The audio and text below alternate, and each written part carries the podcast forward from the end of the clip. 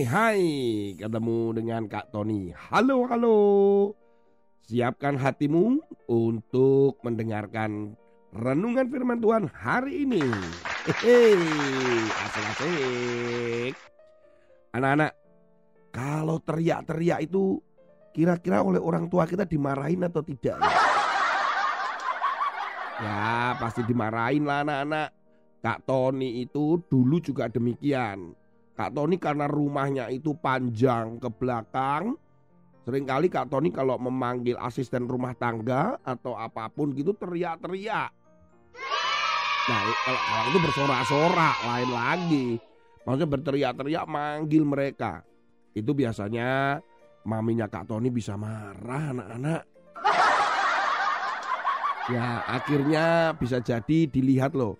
Di lehernya Kak Tony ini ada otot ya yang besar sekali kalau Kak Tony ini bicara.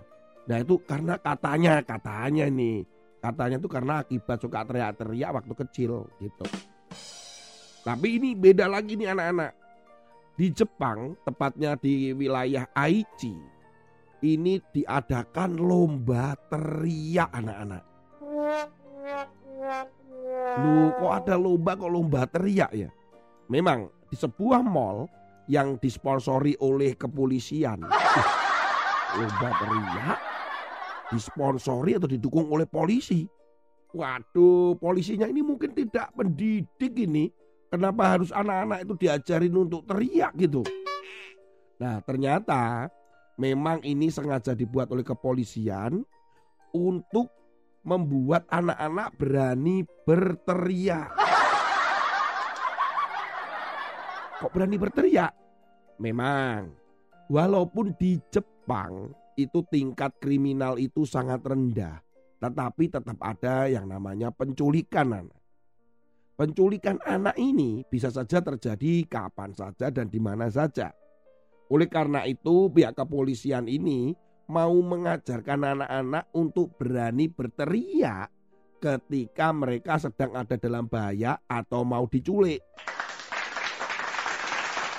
Ternyata dari lomba yang diadakan pada anak-anak di sebuah TK yang berjumlah 40 anak-anak ini, ternyata ada tuh yang malu-malu tuh untuk berteriak.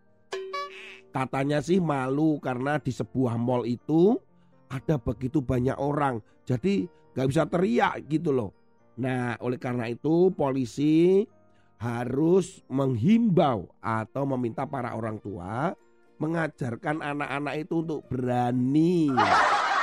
Bukan diteriaknya, tapi berani berteriak apabila mereka mengalami kejahatan atau mengalami bahaya. Jadi harus berani teriak lontong lontong. Tolong gitu maksudnya. Kok lontong sih kantong ini? Nah, mereka harus berteriak itu di depan mikrofon Begitu teriakannya sangat kencang, maka semua pengunjung di mall itu akan bertepuk tangan. Tidak dijelaskan mereka akan mendapatkan hadiah apa, tapi tentunya pasti ada pemenangnya kan. Ternyata teriakan mereka membuat mereka bisa selamat kalau mereka berteriak dengan berani anak-anak. Firman Tuhan hari ini kita akan membaca firman Tuhan pada Amsal pasal yang ke-18 ayat 20 dan 21. Perut orang dikenyangkan oleh hasil mulutnya. Ia dikenyangkan oleh hasil bibirnya. Hidup dan mati dikuasai lidah. Siapa suka menggemakannya, ia akan memakan buahnya. Maksud daripada ayat ini adalah kita harus hati-hati dengan mulut kita anak-anak. Apa yang kita katakan dan apa yang kita sampaikan, kata-kata, kalimat itu menentukan, bisa menentukan maksudnya hidup kita. Kalau kita kata-katanya suka kasar, memfitnah orang, suka berbohong, Ya akhirnya orang itu tidak percaya dengan kita. Ya itu akibat daripada apa yang kita katakan itu. Seringkali kita bohong. Mungkin sering kali kita marah-marah. Lewat mulut kita kata-kata kasar keluar semua. Nah di situlah orang jadi kok ini orangnya kasar ya. Anak ini suka bohong ya. Anak ini suka menyakiti orang ya dari kata-katanya. Ah aku nggak mau berteman lagi lah dengan dia. Misalnya seperti itu. Atau ah, aku tidak maulah kalau menjadi kelompoknya dia kata-katanya itu selalu menyakitkan kalau lagi ngomong. Nah, seperti itu loh anak-anak. Jadi hari ini kitab Amsal memberikan peringatan kepada kalian, kepada Kak Tony untuk hati-hati menjaga mulut kita. Karena dari mulut kita ini bisa keluar yang namanya kotoran. kotoran. Maksudnya itu hal-hal yang jahat. Tetapi sebaliknya loh anak-anak. Dari mulut ini atau dari bibir kita itu bisa keluar kata-kata yang manis. Yang kalau didengar itu sedap gitu.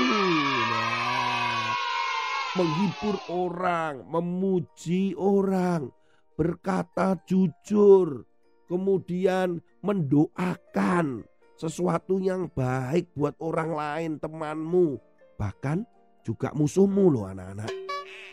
Jadi keluar dari mulut kita ini sesuatu yang harum, semerbak dan wangi. Gitu. Jadi itu bisa menentukan. Jadi hati-hati ya dengan bibirmu itu, dengan kata-katamu itu. Karena itu bisa menentukan hidup dan matimu. Nah, kan demikian di dalam Amsal. Sama dengan anak tadi kalau dia teriaknya berani maka polisi atau orang di sekitarnya anak-anak akan cepat ditolong atau diselamatkan. Jadi kalau nggak berani ngomong, nah kata-katanya juga kik kik, kik gitu aja nggak dengar, wah nyawanya atau nasibnya juga bisa nggak baik, akhirnya bisa diculik oleh penjahat atau mengalami uh, celaka atau bagaimana. Jadi perhatikan kata-kata yang keluar dari mulutmu.